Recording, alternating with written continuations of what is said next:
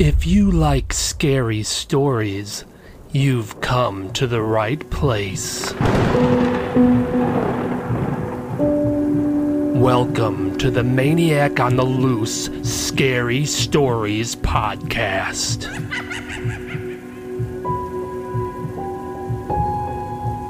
I am your host, just your friendly neighborhood maniac on the loose. Sit back and relax. Keep your arms and legs inside the vehicle at all times and enjoy the ride.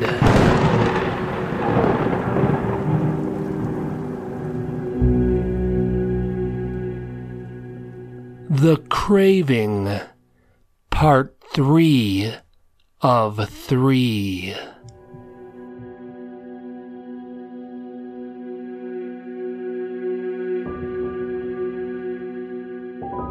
Chapter 20 Room Service Lou parks his truck and gets out.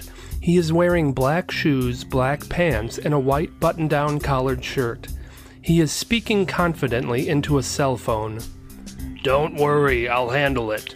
This is what I do. He assertively enters the hotel through a door clearly labeled Employee Entrance. Lou begins walking down a long corridor, bustling with a variety of hotel workers. The farther down the corridor he gets, the more it smells like a high school lunchroom. He passes the security office, an office cubicle for operators, the staff cafeteria, staff elevators, and finally enters a hotel kitchen area. Waiters, busboys, and hosts flow in and out of the area at regular intervals. He passes the kitchen area and stops to read a sign above a double swinging door to his left. Room service. Lou backtracks slightly toward the kitchen area and stops one of the waiters. What's the name of the room service manager? Uh, you mean Mr. Newton? Lou does a nice job acting as though that sounds familiar to him. Yeah, that's it. Where is he? I don't think he comes in until tonight. That's right, thanks. Lou boldly walks back to the room service entrance and strolls in as if he's been there a thousand times before. There are a couple of young men in white and black uniforms preparing some trays. Carol, a woman in her 40s, sees Lou and approaches him. Can I help you? I'm looking for Mr. Newton. I'm supposed to upgrade your system. He points to the computer on a desk against the wall. He doesn't come in until tonight. Lou acts put out. Oh, damn it. I have a double workload day staring me in the face. I really don't have time to wait around, so if you don't mind, I'd like to just get started. She shrugs. Okay, if Mr. Newton shows up, I'll make sure he knows you're here. Wonderful. Lou walks to the desk and begins fidgeting with the computer. Carol takes a few charts off a nearby table and leaves the room. Lou carefully surveys the room. It's obvious that the workers nearby are focused on other things, so his worries about red tape are minimal. Lou hits a few buttons on the keyboard and brings up a page listing room numbers waiting for their room service orders. Several at the top of the list, which apparently have been completed, have the word filled next to them. Lou scrolls under those and stops at room 237, which has pending marked next to it. Lou gets up and approaches one of the young workers who is preparing a tray. His name tag says Chad. Do you have room 237 yet? The worker doesn't even look up from his task at hand as he answers. Back there. I'm about to take it up. Special instructions. And what are these special instructions? The worker stops what he is doing and looks at Lou. Who are you? Lou pulls out his wallet, takes out a $20 bill, and holds it up. Andrew Jackson, what are the special instructions? Chad looks around, slightly nervous like, to make sure no one is watching. When he determines the coast is clear, he snatches the 20 from Lou's hand. I'm supposed to lay the tray outside his door, knock, and leave. Lou takes a hundred dollar bill and holds it up. I lied. I'm Ben Franklin. I'll take it up for you.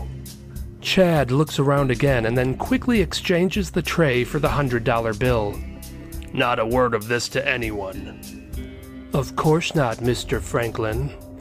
Chad picks up another tray and leaves. Lou holds the tray in a formal manner, stands upright, and does his best room service attendant impersonation. On the second floor, he walks down the quiet corridor with the tray. He slows and finally stops when he reaches the room 237. He looks around. The corridor is empty. He sets the tray on the ground and stands up. He steps next to the door and presses his ear to it. He can hear the light, audible mumbling from a TV. As he steps back away from the door, he scans the area to make sure it is still clear and then pulls a medium sized compact baton from his pocket.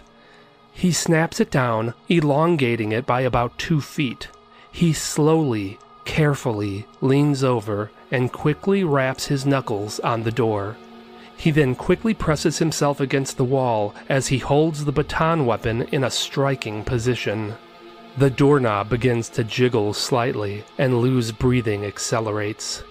The door opens very slowly, but the tray remains still on the ground. Lou holds his breath so as not to be heard, and is beginning to bead with sweat as the unusual amount of time between the door opening and the tray being picked up is messing with his nerves. Lou looks down alertly when he sees a hand reach out for the tray. Lou springs from the wall to the front of the door where he sees Jack Winters kneeling as he pulls his food tray into the room. Before Jack can react, Lou brings the baton down onto the back of Jack's head, immediately knocking him to the floor, unconscious.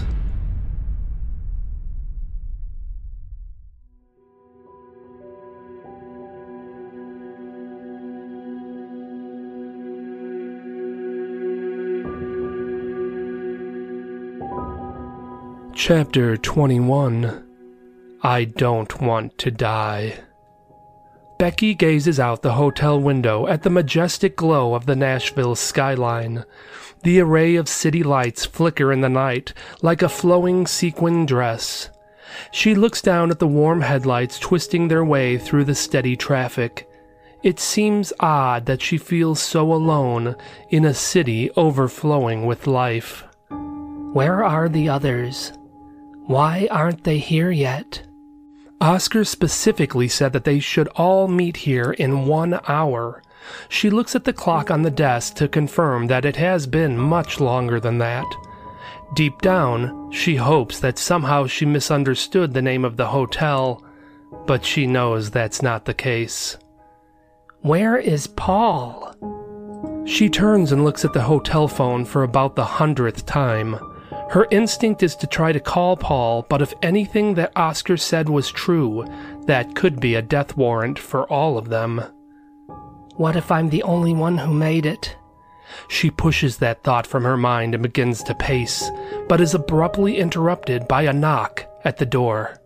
She whispers to herself, Paul!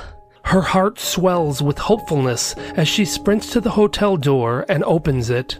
Morgan stands in the doorway and looks at her with a sincere sadness in his eyes. I don't want to die.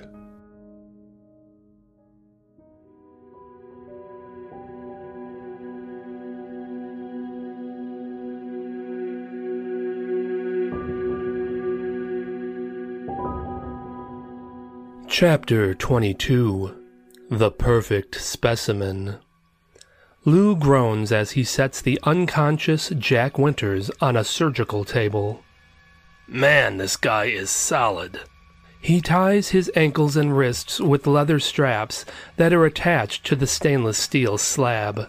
Dr. Howell walks into the murky operating room wearing a green surgical robe and mask which is untied and hanging around his neck.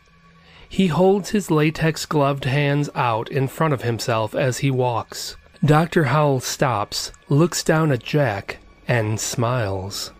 He begins rubbing his hand over Jack's head. The absolute perfect specimen. He briefly looks up at Lou. Leave us, please. Lou walks out of the room and sits in front of the large glowing screens in the main room of the building. He lights a cigarette as his cell phone rings. Yeah? No, don't do anything unless I tell you to. Just wait there and watch that room.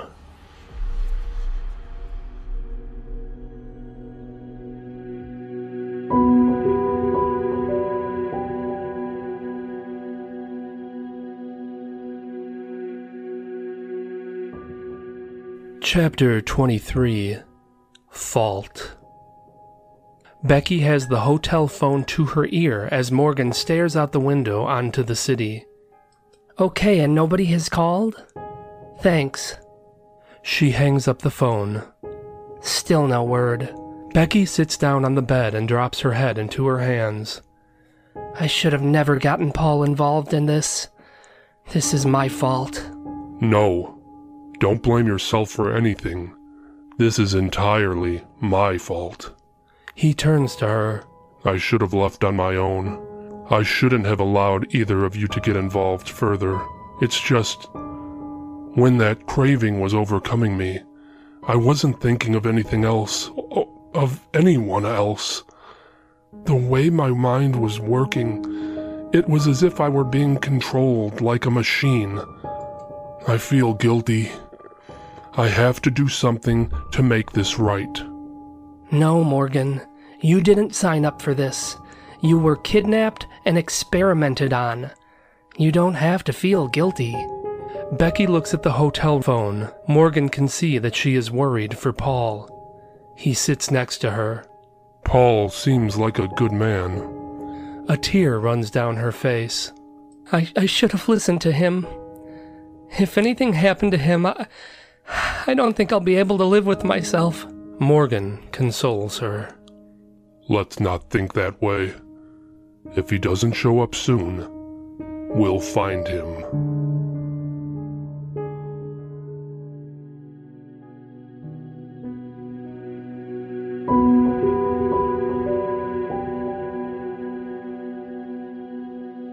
Chapter 24 He's Ready. Lou looks a bit uneasy as he takes a drag off his cigarette. He turns his head toward a moaning sound coming from behind a large metal door in the distance. His gaze is broken by the voice of Dr. Howell coming from the other side of the room. He's ready. Lou turns back to see Dr. Howell walking out of the operating room pulling off latex gloves. Lou rises slowly and Dr. Howell hands Lou a large, sturdy kitchen knife. Set this next to him after you have him placed. Lou accepts the knife, but hesitates as he ponders something. Did you hear me? This is risky. You shouldn't be concerned. I get paid to be concerned. Let me take this girl out. Find another target. There are too many ramifications if this doesn't work. I have faith in this project. And I have faith in you if something unforeseen occurs. He pats Lou on the back. Go now. Time is of the essence.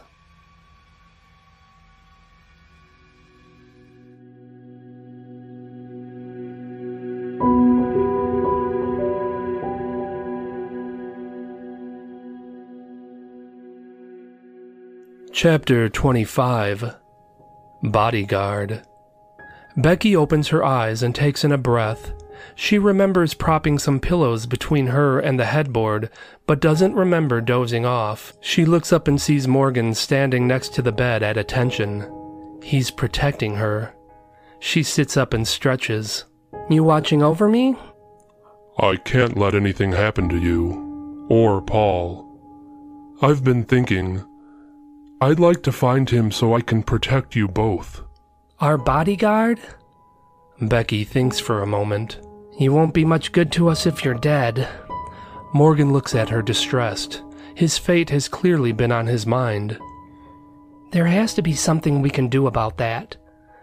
I'm not doing anything until I know you're safe.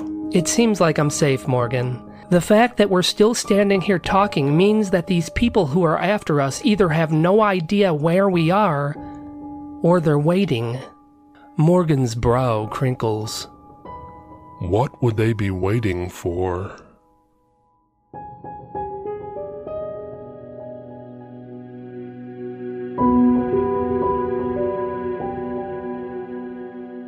Chapter 26 Placement Inside a darkened hotel room, the blue suit and brown suit sit at a table watching a variety of monitors. One of the monitors features the hotel room door of Becky and Morgan. Other monitors show the Griffith Hotel corridors, entrances, and exits. A beep sounds, and the blue suit takes out a small walkie talkie device. Lou's voice comes through the other end. I'm here. I'm gonna need some help. On one of the monitors, they can see Lou coming into the hotel through a side door with Jack Winters. Jack is still unconscious. Lou has Jack's arm around his neck and is dragging him along as if he's drunk and passed out. The blue suit rushes out of the room, down the stairwell, and into the corridor where Lou is carrying Jack. Hurry up and help me. This psycho is pure muscle. He weighs a ton. Blue Suit quickly assists Lou and they disappear into the stairwell. After lugging him up several flights of stairs and reaching the desired floor, Lou and Blue Suit lay Jack Winters down on the cold tile of a large linen room. Lou removes the large kitchen knife and places it on Jack's chest. Come on. They step out into the corridor. How long until he wakes up? Uh, soon. And we need to be out of sight. There's no telling how crazed this maniac will be. Lou looks back at the stairwell door, which is directly across the hall. There. They both quickly duck into the stairwell.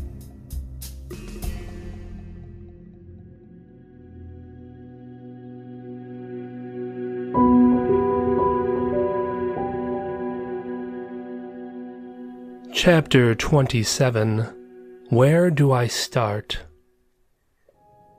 Remember what Oscar said earlier? If anyone can remove the chip without killing you, it's Dr. Howell.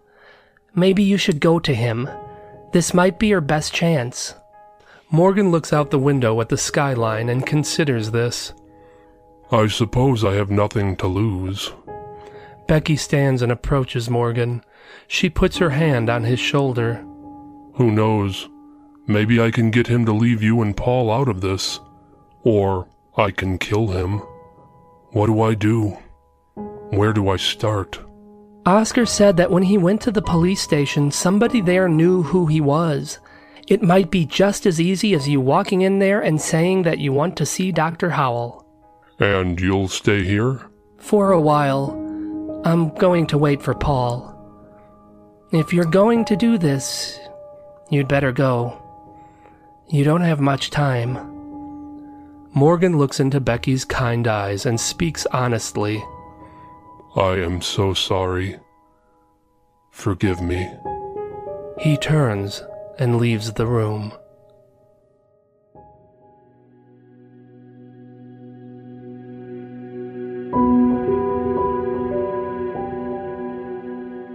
Chapter 28 Melee. Jack Winters opens his eyes.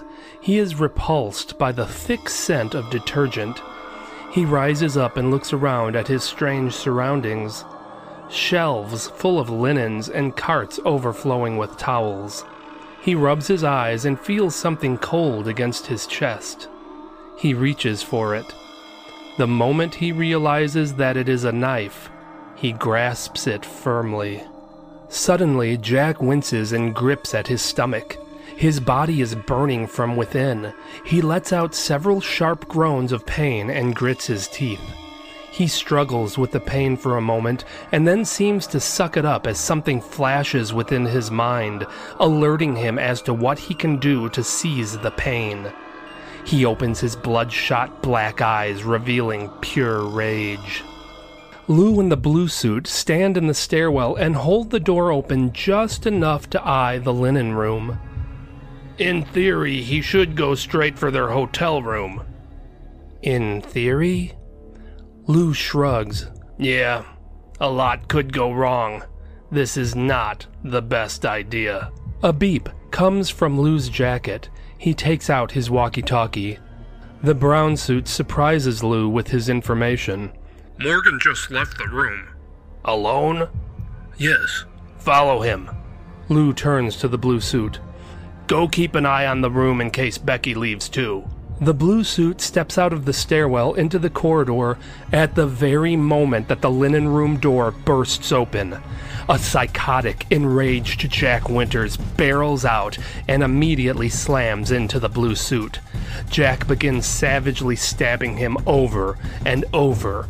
Blue Suit manages to reach his gun and squeeze the trigger, but by this time he is on his back and his shot is nowhere near its target. Jack brings the knife down into him again and again. Morgan is in the stairwell on the other side of the corridor, starting downstairs when he hears the sound of gunfire. He looks up at the direction it came from. Becky. Morgan turns and starts back up the stairs. The brown suit, who was well down the other end of the corridor in his pursuit of Morgan, has turned around to see Jack Winters impaling Blue Suit. He pulls out his gun and starts down the corridor toward the melee. Becky, assuming the gunfire was related to Morgan, exits her hotel room and steps directly in front of Brown Suit.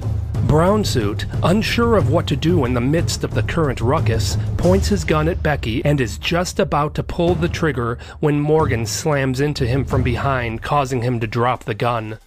Morgan and Brown Suit wrestle on the floor as several people run out of their rooms screaming as they dash for the exit. Morgan looks up and sees Becky frozen in terror. Run, Becky. Get out of here. Becky turns and runs the other way. She doesn't even notice Jack Winters, who is still stabbing Blue Suit, until it is too late. Jack spots Becky, hurls himself at her, grabs her by the throat, and smashes her against the wall. Morgan sees this as he wrestles with Brown Suit. Becky! Morgan gets the upper hand in the tussle, puts his hands on each side of Brown Suit's face, and quickly snaps his neck, rendering him lifeless. Morgan immediately stands and races toward Jack Winters. Jack brings his face closer to Becky and snarls as he viciously and quickly begins to drive the knife into Becky's abdomen. Her eyes widen in shock as she is stabbed over and over again. Morgan collides with Jack Winters, knocking him to the ground onto his stomach. The knife falls away from Jack, and before Jack can get his bearings, Morgan jumps on him and wraps his arm around Jack's throat in a chokehold. Jack struggles and pulls at Morgan's arms, but Morgan has all the leverage. Jack scowls as his eyes roll back into his head and his body begins to convulse. Morgan continues to choke Jack Winters with all of his might until Jack's body goes limp. Morgan drops Jack and runs back to Becky. He bends down and pulls her up toward him. She is limp. Her eyes are closed. Morgan holds her head in his hands and shakes her gently, hoping she will awaken.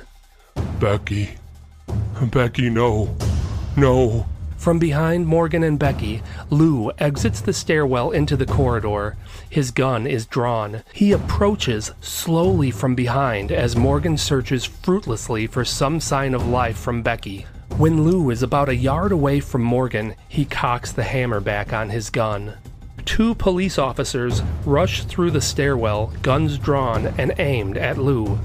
Drop the gun, Lou does not hesitate. He spins and fires, hitting police officer number one in the chest, sending him flying back. Police officer number two fires, winging Lou in the shoulder and dropping him to the floor. On his way down, Lou squeezes off another shot, hitting police officer number two in the face, killing him instantly. Lou, clutching at his wounded shoulder with his non gun holding hand, attempts to rise but is met by Morgan, who steps on Lou's wrist, holding the gun down. Morgan grabs Lou by the shirt, pulls him up slightly off the ground, and punches him in the face. Lou is groggy and tries his best to stay conscious, but fails.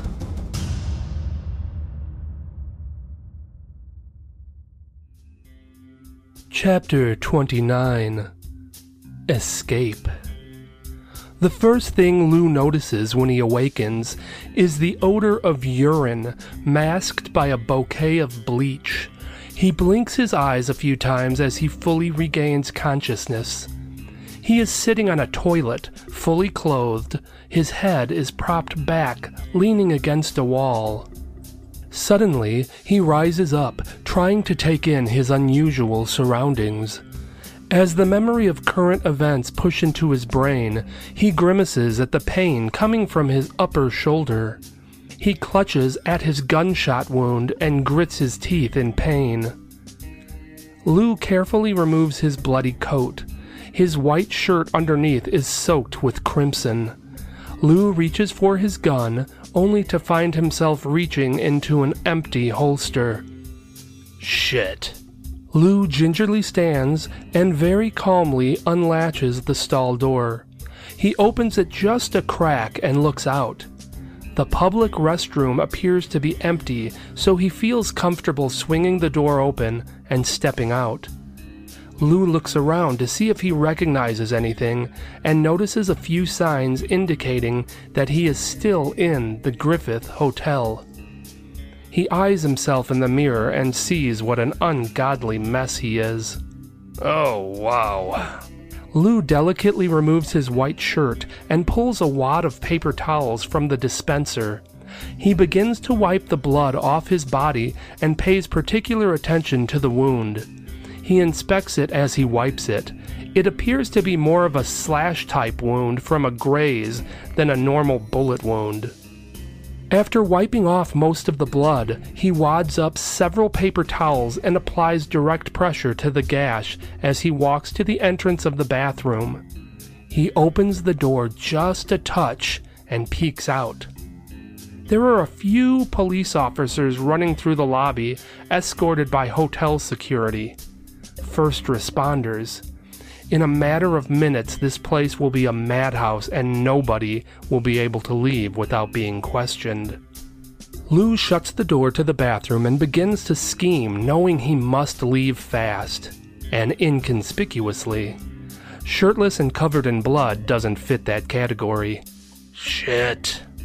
He looks around the room for an alternative exit, but the bathroom is without doors or windows. Damn it. He thinks and then once again opens the bathroom door a crack and peeks out. After a moment, a husky worker in a white shirt and black coat slowly walks past the bathroom door while looking back over his shoulder at the growing buzz of people in the lobby. Lou tries to get his attention. Psst. The worker looks around. Psst. The worker looks at Lou. Come here. The worker is reluctant at first, and even looks back over his shoulder at a few of the policemen who have entered the lobby. No, no, it's okay. Lou holds out a hundred dollar bill through the crack of the door. It's yours, I just need a shirt. The worker looks back at the police again and then enters the bathroom. Give me the money.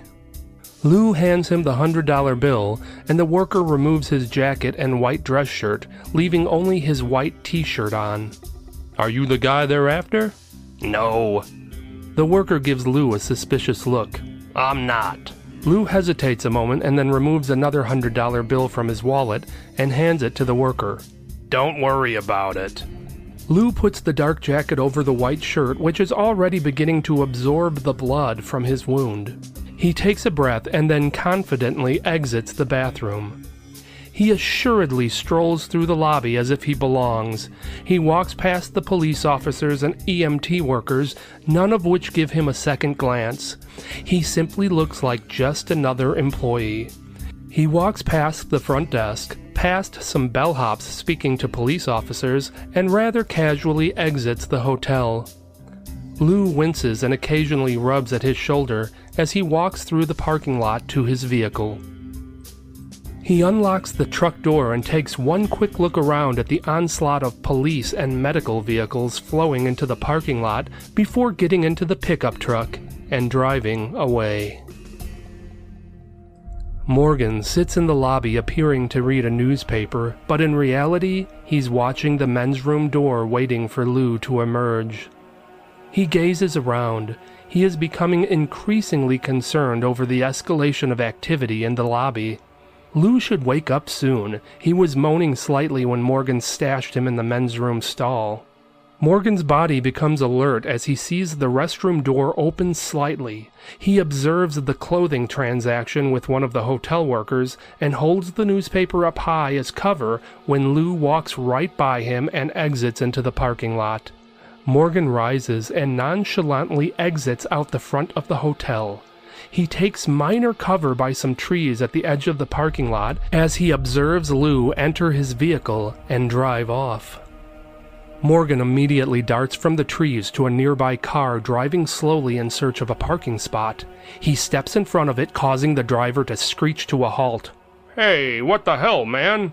Morgan opens the car door, pulls the driver from the car, gets in, and begins to follow Lou's truck.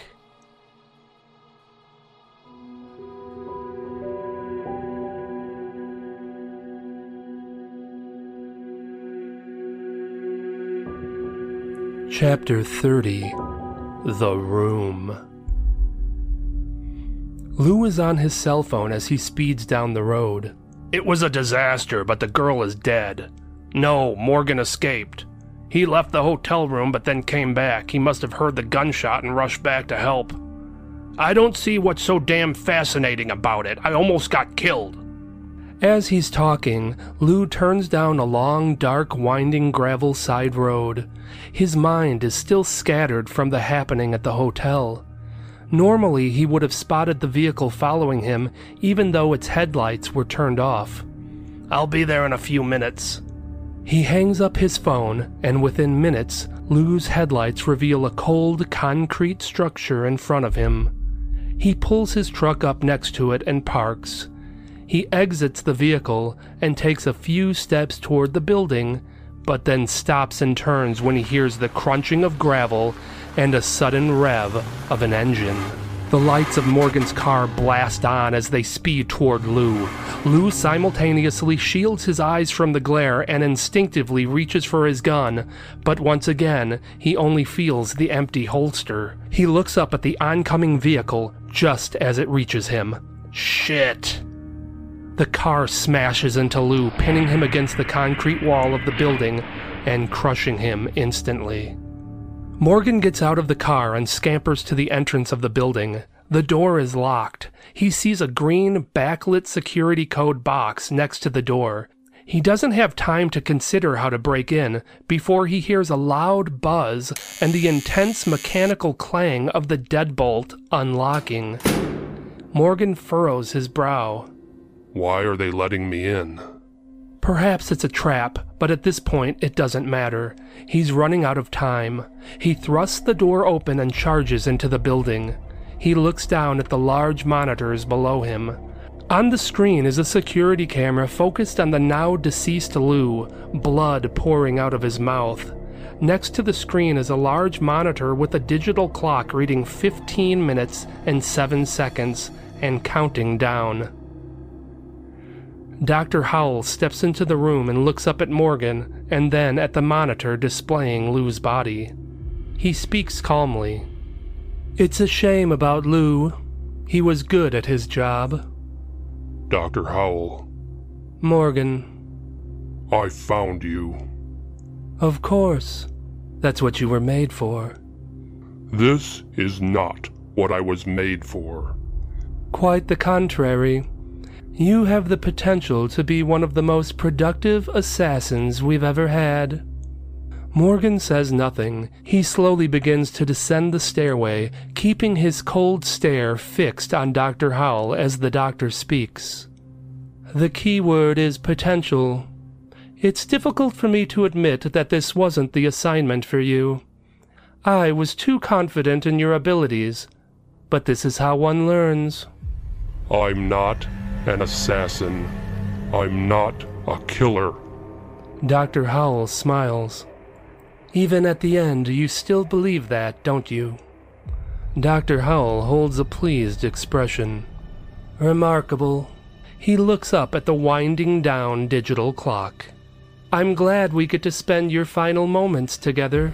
Morgan reaches the ground floor and begins walking across the room toward Dr. Howell. I want this out of my head. Dr. Howell does not respond. He simply smiles and stands his ground. Do you hear me? Take this out of my head. Dr. Howell's smile grows larger as Morgan reaches him. Do it! Dr. Howell continues to smile with glee. Do it now. Dr. Howell finally speaks while continuing to hold his smile. Or what, Morgan? Or you'll kill me? Morgan lunges at Dr. Howell and wraps his massive hands around the doctor's throat. Morgan's face beads with sweat and his eyes grow wide as he constricts his hands tighter. Morgan grits his teeth as he applies every ounce of pressure he can muster. Dr. Howell begins to turn dark red. His eyes open in shock, but he still manages to smile as he gasps out his final words. You are a, a killer. Finally, the smirk is removed from Dr. Howell as his face takes on a mild shade of blue and he goes into a violent twitch of death before finally sagging like a rag doll under Morgan's grip. Morgan lets him go and the doctor's body drops heavily to the floor. Morgan collapses into a nearby chair. He wipes the sweat from his forehead and looks up at the clock as it continues to wind down. No. Please, no. Defeated, he buries his head into his hands and begins to gently weep, but is distracted by a loud, metallic rattle in the distance. And another rattle. And another. Morgan scans the area curiously before standing and walking toward the sound. He stops at the entrance of an operating room and peers in. To the left are two surgical tables with various medical equipment surrounding them. Both tables have leather straps in the area of would be wrists and ankles. A rustling noise causes him to turn his head and venture deeper within the dwelling. Ahead, he notices an ancient, heavy, metal industrial door. The door has a single opening in the center, which is lined with iron bars. He hears a clanking sound coming from behind the door. Morgan approaches it cautiously. When he reaches it, he looks through the opening, but it is too dark to make anything out. He tries to open it, but it is locked. He turns, looks around, and heads back into the main portion of the building. Dr. Howell lies dead where Morgan left him. He goes through Dr. Howell's pockets and pulls out a large set of keys. Morgan looks up at the clock, counting down the minutes he has left to his life, but does a double take when he notices something odd on the surveillance screen. Lou's body is now gone. Morgan looks around the room quickly, concerned that Lou may be in there, but all appears to be quiet. Morgan swiftly makes his way back to the metal door. After trying a few keys, the lock clicks and the key turns.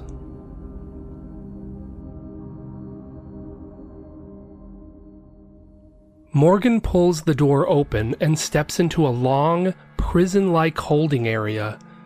The center corridor is dark, lit by only a few small lights above. Both sides of the corridor are lined with cells. Morgan steps in deeper and looks to his left. The cell is dark. There appears to be movement in the back, but it is too dark for him to see what it is. Morgan jumps back in shock when Jack Winters propels himself toward the cell bars. Jack is restrained before he can reach the bars by a thick chain fastened to a heavy duty iron collar bolted around his neck. He lets out a series of animalistic growls and gnashes his teeth at Morgan like a wild beast. The veins in his neck protrude as he continues to test the strength of the restraint and snaps his teeth multiple times at Morgan. Morgan stumbles backward against the cell on the other side, staring at the crazed Jack Winters who continues to pull at his chains. Morgan is startled from a loud clanking sound and spins to look into the cell behind him. A shudder runs down Morgan's spine as he realizes that he is staring at himself. In the cell, Morgan is strapped down on a gurney, the shackles around his wrists and ankles clang loudly as he tries to pull up from the bed. Morgan in the bed stares at Morgan in the corridor and attempts to speak, but the would be words come out as forced moans.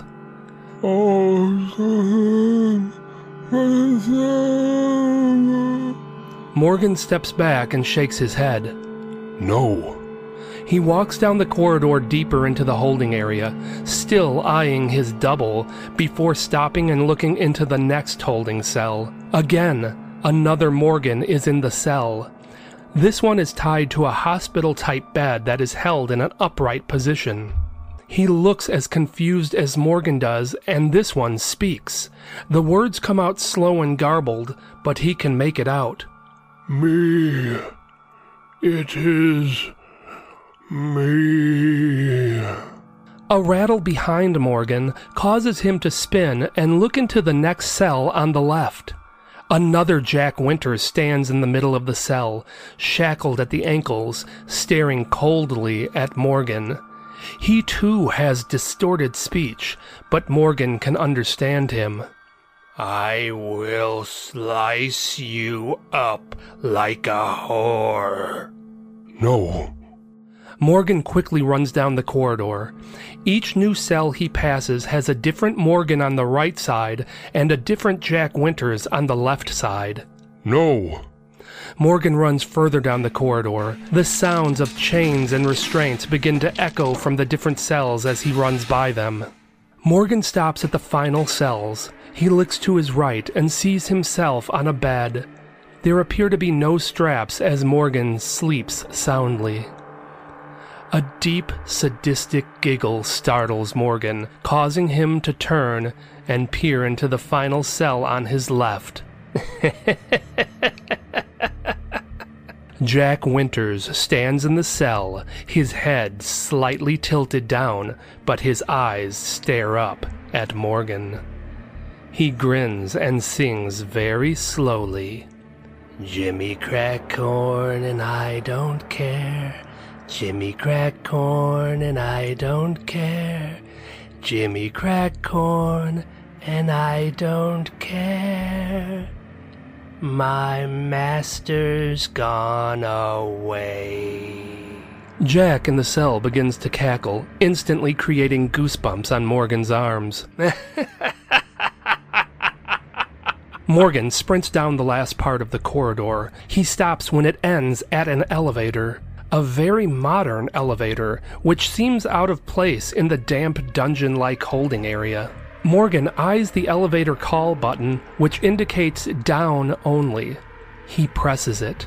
The mechanics of the activated elevator echo through the cell block and then stop as the doors open.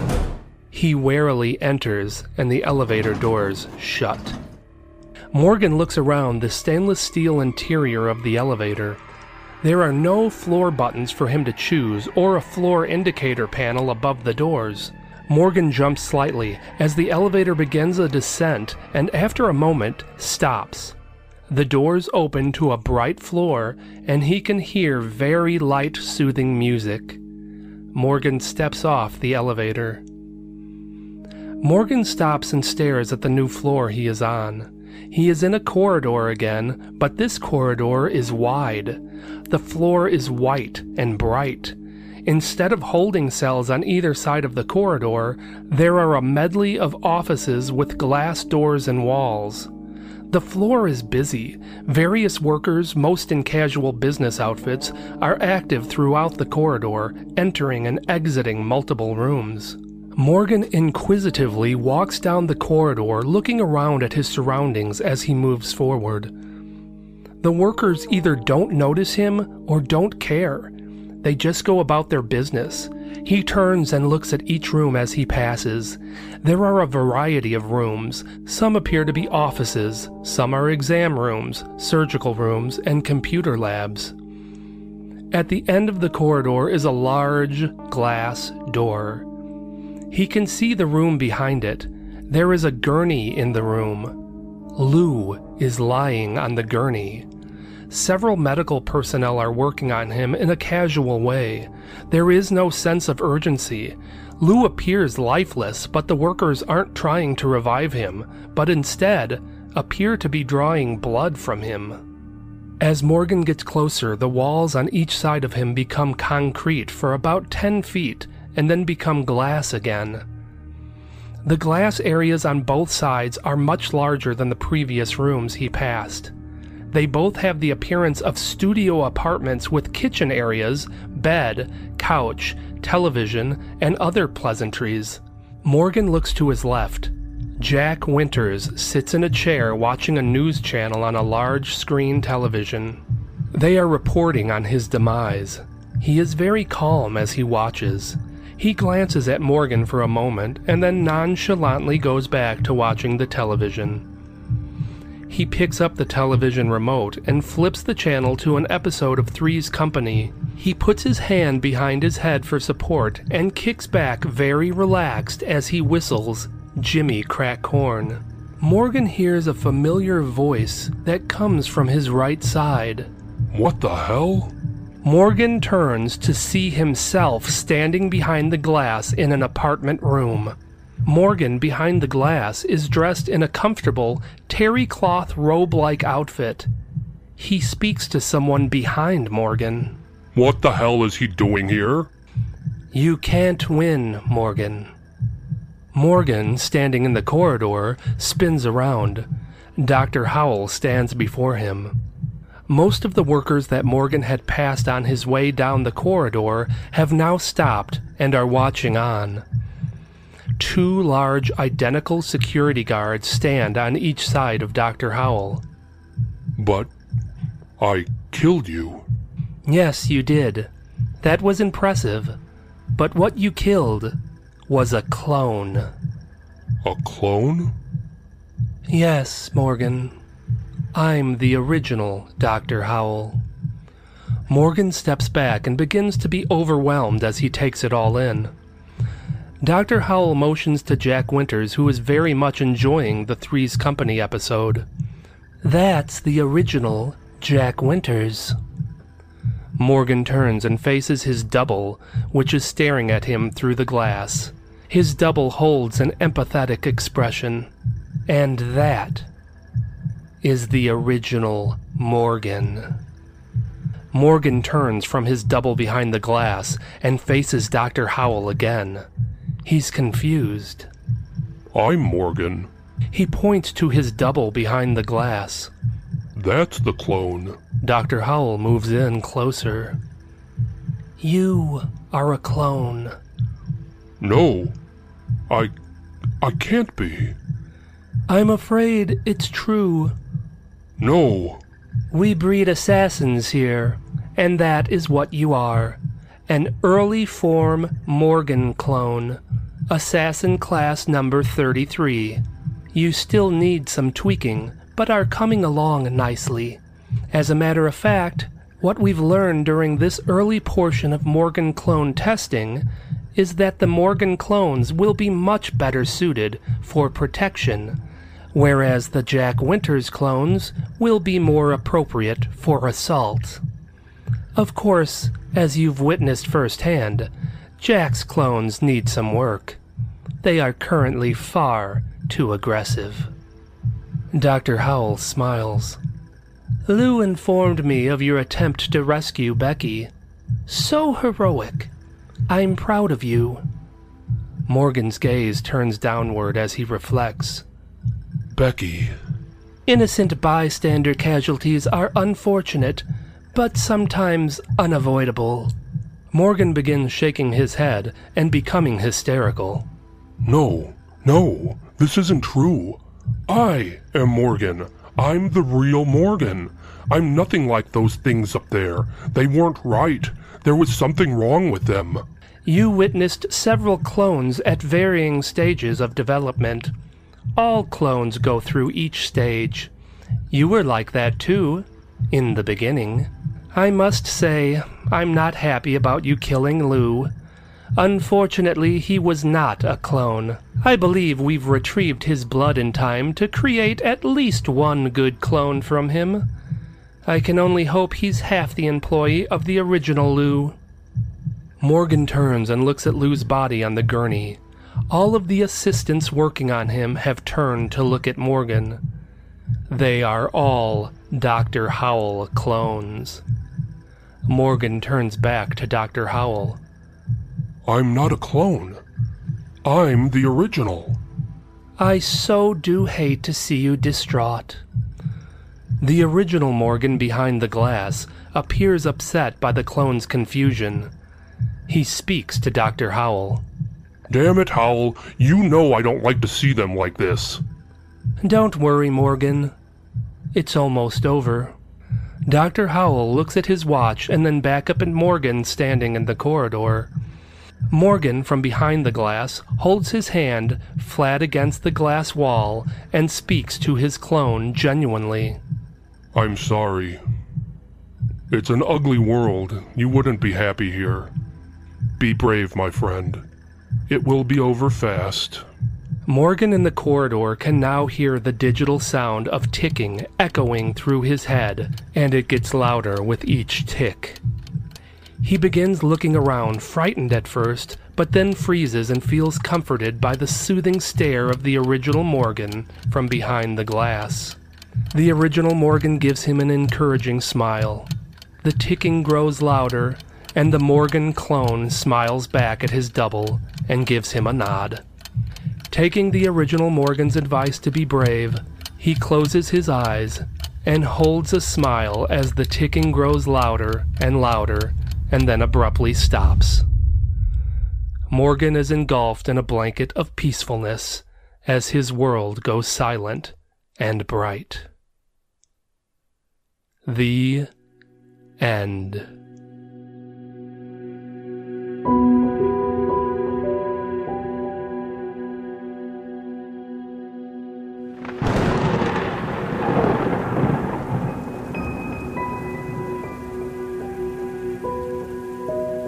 We hope you enjoyed the show. We're dying for you to come back for more. Be sure to visit maniacontheloose.com. Sign up for the free newsletter and receive a free book and movie. We'll see you soon. Very soon.